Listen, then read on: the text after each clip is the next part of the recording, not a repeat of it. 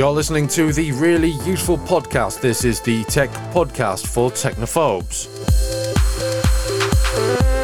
We've got all the latest tech news that matters, along with some tips and tricks to help you make the best use out of your technology.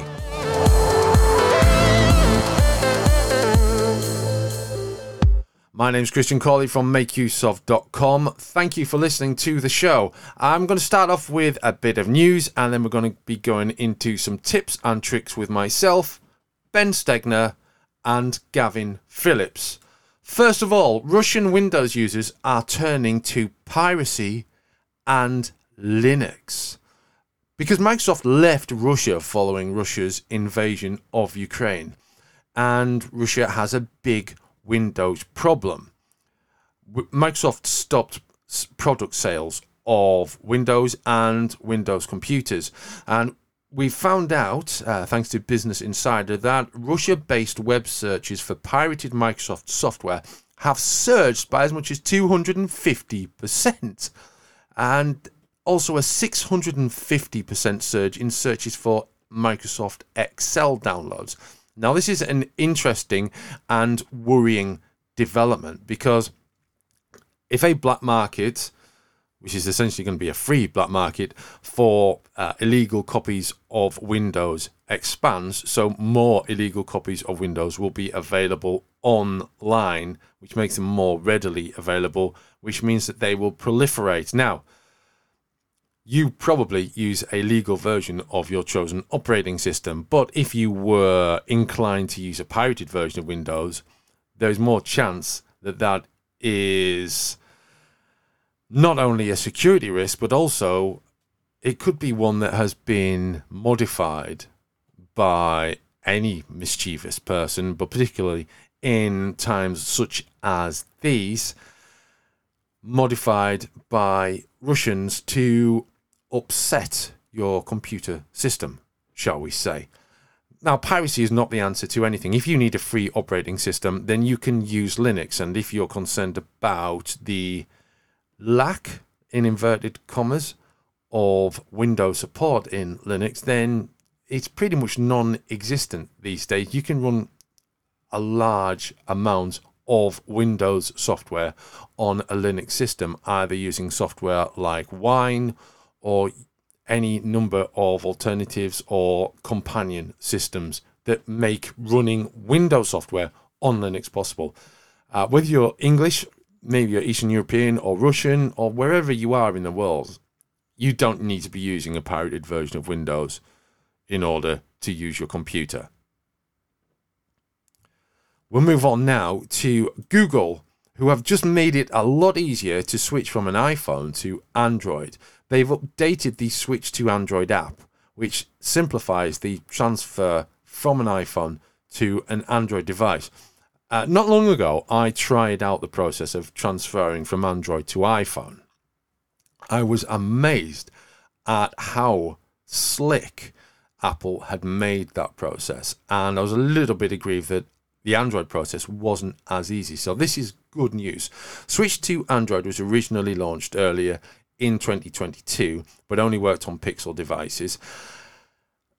They've now opened up support to all Android 12 phones. So if you're using an Android 12 Android device and you're switching from iPhone, the Switch to Android app needs to be installed on your iPhone. You need a Google account and it simplifies the entire process. Uh, Switch to Android will install the free apps that you had on your iPhone as long as they're available on the Play Store, and you may need to repurchase or find equivalents of any paid apps. It will also transfer media content, but it will also transfer media content, but only the DRM free files. It's a massive advantage and it makes switching between the two platforms really, really simple. It's exciting developments and will it? I mean, if you're someone who has held off on switching from iPhone to Android, then it might be a big advantage to you.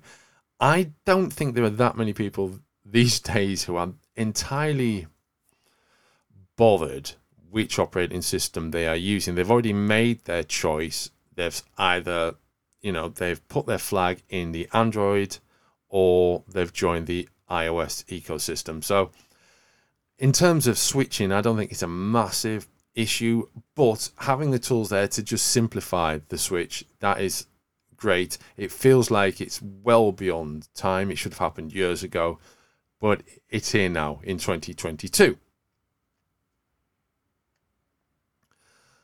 That is the end of this section. Christian, you will then, after later on, need to edit the other things into here. And uh, to give you some encouragement in that, here is the sound effect.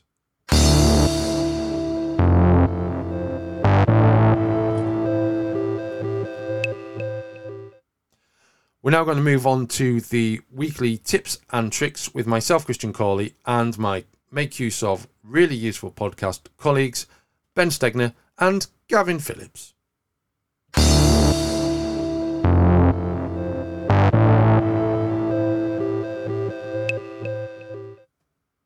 What is USB OTG and how can you use it? Um, OTG means on the go and it's a standardized specification that allows a device to read data from a USB device without requiring a PC.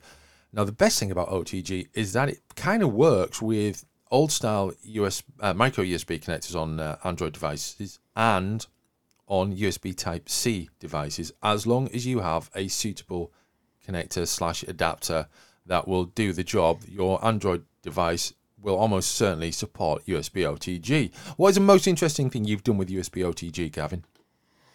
Uh, I've used it to install an operating system on someone's computer when it broke. Really, really handy. Excellent. yeah, yeah.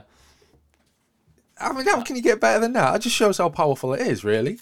Yeah, it's super, super handy. It really, really is a really useful tool. I think a really useful tool as well that not many people are aware of, or aware of how useful it is. Yeah. So here's a collection of 10 things that you can do with USB OTG. Number one, connect flash drives and external hard drives to your Android device. Number two, play with video game controllers. Number three, control Android with a keyboard and mouse, which I think that's probably the most exciting thing I've done with it. Number four, print directly from a printer. You probably don't need to do that with a wireless printer because there's obviously there's a wireless printer uh, apps for Android. But if your printer doesn't have wireless and you've only got USB, then you can connect directly to USB. You can control a DSLR camera with USB OTG. You can directly transfer photos from a DSLR to your Android phone. It's getting good, isn't it? You can connect and play musical instruments, Oh, assuming they're MIDI compatible. You can cool. record audio directly to your phone. And you can connect and access the internet via an Ethernet cable if you've got a suitable uh, Ethernet to USB adapter. And you can even reverse charge your Android phone. So, charge another device from your Android phone. What? That's crazy, isn't it? That genuinely is crazy. I, I didn't realize you could even do that. That's bonkers. Wow. I like that. That's a really cool tip. So yeah, that those things, and all, that's all from the USB cable on your phone. Now I'm going to stick my neck out and suggest that all of those will work on USB Type C. I suspect two or three of them won't work on micro USB. So if you've got a very modern uh, Android phone with USB Type C connector, that's the sort of uh, cylindrical, rounded edge connector rather than the trapezoid uh, connector. Um, they're almost certainly all going to work for you. You may have um, your mileage may vary with uh, micro HDMI, um, but that's uh, really cool. I I mean I do feel like I should try some of these um, for fun, but uh, we'll see how that goes. Regular listeners will know I recently got a new phone. It's a, a Nokia XR20, which was reviewed on my of. And, uh, you know, we all think we know about phones and, know, how to use phones, issues surrounding phones. But it turns out a lot of the things that we think we know are actually myths, aren't they, Ben? Yeah, there are plenty that I think myths are interesting because some are some used to be true but aren't anymore because it, technology's evolved. You have some that are there's some a kernel of truth, but it's been taken too far, and then there's some that are just like urban legends that are you know scri- scribbled on the bathroom stall or the underpass or the bridge, and it's just they never go away because it's just like a popular misconception. I really like the featured image with this article because in the middle there's a HTC with that old. Um, I used to have a HTC, and it had a really useful news tool, which was miles better than the Google News offering at the time. Anyway, I was um, going to say looking at these images is like a blast from the past because there's a Windows phone in there and there's like an Yeah. iPhone six. That is funny to see like that era of phones. I, my first smartphone was an HTC, but it was an older model than that. It still had physical buttons. Actually, it had t- it had touch buttons. Like they were the how do I phrase this? The buttons were like built into the device. right. So like the four symbols were like on the device, but it wasn't like you pressed the button and it was still like a touch sensitive. was it Windows so it was- Mobile? No, it was an All right. HTC Evo 3D. It was on Okay. Sprint and it had two cameras on the back that could take 3D pictures and videos, which was super gimmicky, but Oh, yeah. pretty cool idea for the time. That was back when 3D was still on its fad. Yeah, my wife had a uh, LG phone that could play 3D, and uh, it was it was a real battery eater. But the other thing about this LG phone, which uh, came in useful for uh, helping our readers, was that it had a HDMI port, of all things. Oh, like a mini HDMI? Yeah, Or a full size? It was, either, it, was either, it wasn't a full size. It was mini or micro. I can't remember which. Anyhow, back to the point. Popular smartphone myths that aren't true. Number one, apps running in the background should be closed to save battery and avoid slowdowns. There's loads of things that you should do with your phone before you consider even doing that. And in most cases, it's not required because Android and iPhone, or iOS, I should say, will do that automatically for you anyway. So, Yeah, this this one drives me crazy. I don't want to start go too much into it, but I think we talked about this before. I see people do this all the time, and it always drives me crazy because people like constantly swipe away all the apps on their phone and the switcher every time before they they lock their phone. And I say this is like if you closed your browser every time you wanted to go to a new website. Hmm. like the apps in that list are there for you to be able to easily switch between and jump between, not that you have to force them closed all the time. So that yeah, drives me crazy. I used to when in the early early days of Android, I used a task killer when I didn't know any Yeah. better, but yeah, yeah. I haven't done it in a long time. Number two, you should let your battery drain completely before recharging. Now, yeah, don't do that. Um, lithium ion batteries perform better when they remain charged. Um, some older types of batteries lasted longer when you fully drained them before ch- recharging to 100%, but you really don't need that. They don't have this cell memory like the older battery uh, rechargeable batteries do. Um, I, I mean, the thing about this is, I mean, it's kind of, in some cases, you're gonna have your battery run out, and that's totally fine. But it's also totally fine if you don't let it run down and you do put it back on charge at night or whatever. Um, the trickle charge is best for the battery, isn't it? It is, yeah. It's it's based about the cycles which we talked about before. You know, your battery going from hundred to fifty, and then being charged from fifty back up to hundred, and then dropping back down to fifty. That's one cycle in the same way that hundred to zero is. I think uh, that the cur- the current wisdom now is that like eighty percent is about the max you should charge your phone to. I want to say both Android and iPhone iOS now have a feature where like on on an iPhone, if you if you have your alarm set for whatever time and your phone is plugged in overnight, it'll like know that you're going to be getting up around that time, so it won't like fully charge your phone to 100% until it, just before you're going to get up. Um, because charging it over that 80% number is like the magic number to where it's not using as much of a cycle or something like that. Um, I don't know how much wisdom there is to that, but there's a couple apps on Android that help you do that too. Yeah. Bluetooth and Wi-Fi Direct kill your battery. Uh, I mean, there was a time when it was kind of battery intensive with very large files, but who transfers very large files wirelessly? I know people do. Let's not pretend that they don't. But uh, these days, that's not an issue. Uh, Bluetooth and Wi-Fi Direct uh, are, you know, we've got better battery capacity. We've got uh, smarter uh, network capabilities with those technologies. It's not really a problem unless you're really doing something. I mean, maybe you're. No, it's just not going to happen unless you, you know, try and download a server or something. The on, the only thing I can see that would clarify this is if you have like an Apple Watch or a smartwatch or similar connected to your phone on with Bluetooth, and it's constantly downloading apps or sending things back and forth, then that might use more battery. But the simple act of having Bluetooth turned on and not doing anything is going to use almost no battery. Do higher phone specs mean better performance, Ben?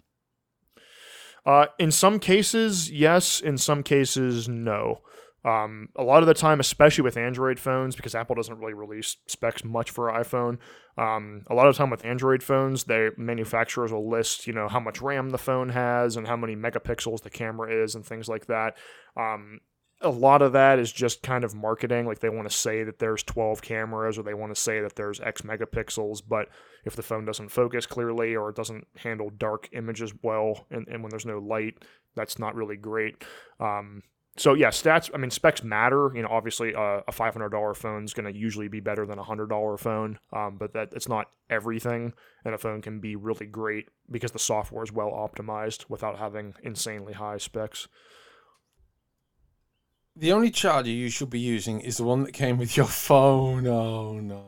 Yeah, I mean, um, there is some truth to this in that you could quite easily end up going to a uh, local store, thrift store, whatever, and uh, buying really terrible quality charge cable that doesn't do the job very well or breaks very quickly. And the ones that ship with your device are usually better quality. Then again, we're talking about a device that's getting charged every day, potentially, sometimes more than that. And if you're going to be plugging it in regularly, you know, it stands to reason you should be using a decent cable. So stay away from the very cheap ones. You don't have to rely on the one that shipped with it, but if you're going to buy a replacement, buy something that's quality. Yeah, that's definitely you're right. There's definitely a happy medium. You don't if you have an iPhone, you don't have to buy an expensive cable from Apple, but you shouldn't buy that's something I would never buy at like a dollar store, like you said, because they're just so junky. I mean, unless it's an absolute emergency, you're on a road trip and you forgot your cable or something. But there's a lot of good brands like Anker that, that sell like three packs, so you can or, or five packs, and you can just kind of yeah. scatter them around your house, and then you have a high quality charger to use everywhere. But you definitely don't have to stick with the best one. We've got some nice uh, sort of. Uh, um, cotton bound, fabric bound cables, which uh, tend to be hardier than the plastic ones. Yeah, I have some braided cables too, and I yeah, agree. That's what I'm looking for. Yeah, th- throw them is not the right word, but you can kind of throw them around more, and they're not like that brittle plastic that breaks right on the, the connector part.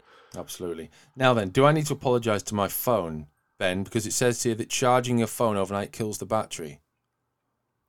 I don't know if you need to apologize. Maybe, uh, maybe in an email like we learned about a few weeks ago.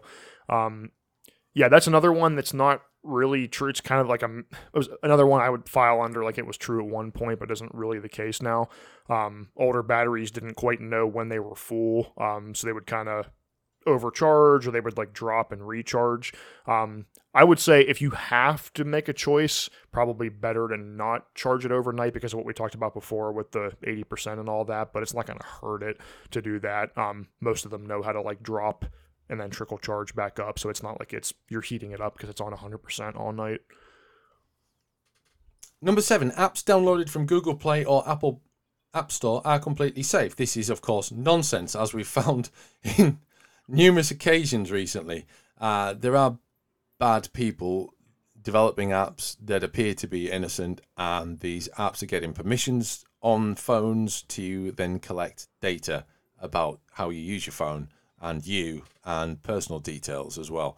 Uh, this has happened repeatedly, particularly it's happened with Apple, but it's happened repeatedly on Google Play. Um, basically, anywhere you get an APK installation file for Android is has a level of risk to it.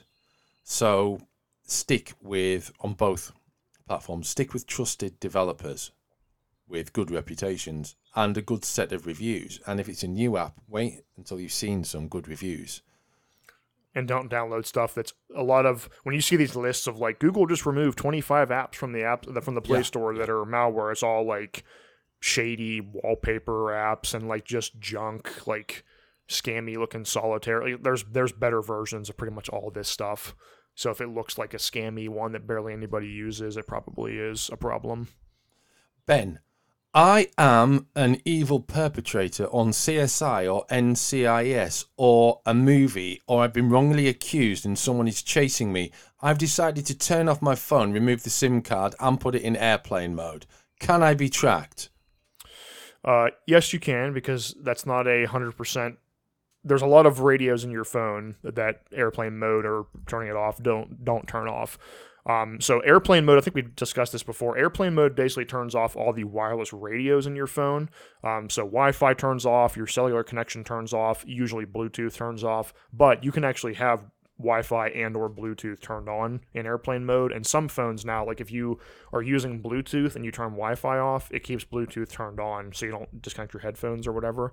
Um, GPS is the big one that's not affected by airplane mode on pretty much any phone. So GPS isn't a wireless radio, um, so having that still turned on means your phone could be tracked. Um, your SIM also there's there's identifiers in your phone that don't require your SIM card, and also there are features like Apple's Find My iPhone network or Find My network now I guess it is can detect where your phone is based on it coming into contact with other Apple devices, which is something they introduced when the AirTag came out. Um, now those other people don't know that they're walking by Ben Stegner's phone or whatever, but they know that it'll it'll update the location with Apple. Um, so yeah, there's a lot of ways that your phone can be tracked, even if you think it's turned off and hidden. Yeah. You could remove the battery and you could ditch the phone, or you could uh, stick it in a lead block or a Faraday cage. Just for all you uh, screenwriters Spies. out there. Yeah. And, and, and genuine spies, maybe. Yeah. Uh, automatic brightness settings save battery. That isn't true. The idea is that using the onboard light sensor of a smartphone can automatically calibrate the ideal brightness setting to save power, but in fact, it might save you a tiny bit of battery by dimming your screen when appropriate, but the light sensor uses more power over the day by constantly pinging the CPU to process the data it collects and decides if a lower or higher brightness setting is appropriate. I didn't know that one. That's really interesting. Yeah, I guess I didn't think about that. Um, that's that's probably something I wouldn't say this is like a massive battery concern. I would say that's best just use whatever you value more with between convenience and eking out every last bit of your battery. If you're constantly changing locations during the day and it's sunny outside and then you're inside and all that, and you don't want to have to worry about opening the quick menu on your phone and changing the brightness, I don't think you're going to be like draining massive amounts of battery to have auto brightness. But like anything else, anything that takes power on your phone is going to require the battery. And really, it would probably the screen is one of the biggest drainers on your phone. So Yeah. it probably it takes more battery to have your phone at a super high brightness all day than it does for it to check every once in a while and adjust. So Yeah. wh- whether yeah. you do it through automatic brightness or manual, lower your brightness if you're looking to save battery is the Yeah. takeaway there. Yeah, yeah. And uh, this one's, I, I had to mute to uh, uh, have a little bit of a chuckle whilst I was reading this next one there. The open source nature of Android makes it more prone to vulnerabilities. Now, this is quite an interesting myth because most people don't know that Android has anything, is open source, basically. Um, and, you know, that doesn't necessarily make it more prone to vulnerabilities. Any operating system, any software can be prone to vulnerabilities and uh, Android is remarkably secure. In fact, I think I'm, you know, Android is derived from Linux, and I, I'm guessing, you know, it is aside from web servers, it is the widest. In fact, it's probably more widely used than web servers. So, it's probably the most secure version of Linux, and I guess that makes it the most secure operating system on the planet, really. Yeah, I, well, Android's more popular than Windows, I think, just Yeah. based on raw. But that includes like Android being installed on like smart like, Phones, like tablets, smart boxes and TVs. stuff. Yeah, Yeah, it's not yeah. just phones, but yeah, No. but um, yeah, I I guess you're right because probably I would say the reason for that is that Android has more built-in protection out of the box than even like Linux. Because I'm not that there's a ton of Linux malware, but I mean you could in theory down, down install Linux, open up your browser, and download some malware like that. Whereas on Android, there's a few steps in place to prevent you from doing that. Yeah. Um, yeah, so the, I, I guess the key with this myth is that open source doesn't mean insecure. It's the fact that Android lets you install apps from anywhere, whereas iOS doesn't. Um, another really big key factor too is that iPhone apps are sandboxed, which means that even if you had a malicious app, like it can't. If you don't give it permission to access your contacts, for example, like an app just can't randomly decide to read data from another app, um, Yeah. whereas that's a little bit less restricted on Android. That's which is another factor too. So as usual, it all comes down to what you download and where you get it from. Let's move on now to USB devices. We're back on that topic. And how to format a write protected USB flash drive. Sometimes you use a USB device, uh, a storage device, and it will tell you that you can't write to it, even though it appears that there's plenty of space on it. Uh, this is a write protect error. It can be that the drive is corrupted, but it might not be completely balked. And uh, fortunately, there are ways to get around this. The first thing to do is to check the switch on the USB drive. A lot of older USB drives have a little physical switch at the side which will um, enable and disable write protection. So check this isn't accidentally enabled and pre- preventing you from writing to the disk. If that hasn't worked, then you can remove USB write protection with a Windows tool called DiskPart. Uh, this is a little involved, but you'll find steps for this in the linked article in the show notes. It is an application that runs in the uh, command line, however, so you'll need to be um, prepare yourself, gird your loins for using the command line in Windows for that one, because you know the command prompt or uh, the, the, more recent. Uh, what's the new one called? Um, it was PowerShell, but on Windows 11, it's now called the Windows Terminal. I knew it had changed. Yeah, uh, yeah. So yeah, you'll need to use one of those tools for that. Um, the third option is to give up with the data that's already on the drive. Um, you know, back it up as you should be able to, because you should still be able to take data off the drive, and use a formatting tool such as SD Formatter or Kingston Format Utility. And if that doesn't work, then you probably need a new USB drive. Now, um, in the guide, it says it's probably time to uh, buy a new USB drive, and it may well be. Uh, however, there are long guarantees on such devices. So if you can read the serial number and you know where you bought it from, you should be able to process a return. Now, I should warn you, the serial numbers on USB drives and on micro SD cards as well are really, really small. really small. So you will need some sort of bright light and microscope. And I'm looking at one now. There's no way I'm going to read that with a naked eye. Good lord, not even with a torch, I don't think.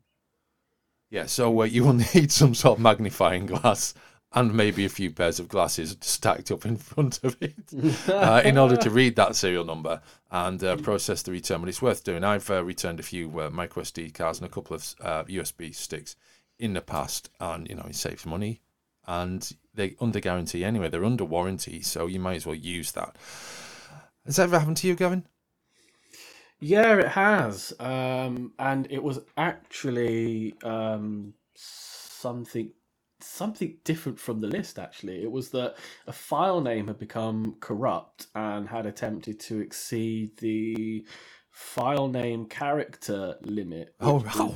somehow lock the drive. I've no idea how it happened but um, i eventually got it got it fixed uh, using a using a tool that I downloaded online. I can't remember what the tool's called, unfortunately. But that's yeah another way that it can become um, apparently corrupt and locked overnight, despite nothing looking like it's changed. Yeah, if it's become corrupt and it's exceeded the character file limit.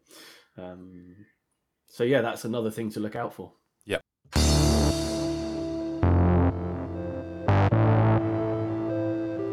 Well, that brings us to the end of this week's really useful podcast from makeuseof.com. As ever, if you've heard anything that you think would be of assistance to any of your friends or family, then by all means share it with them. If you've come across something that is an amazing new tip, please share it. You can share the podcast anywhere on Facebook, on Twitter, whatever social network you're using. And if you have any requests, uh, please get in touch with us either through the Facebook thread or via Twitter. And if you could leave a review for us on Apple Podcasts, that will help us to get the podcast in front of more and more people. Myself, Christian Cawley, Gavin Phillips, and Ben Stegner will be back. Until then, it's goodbye from us.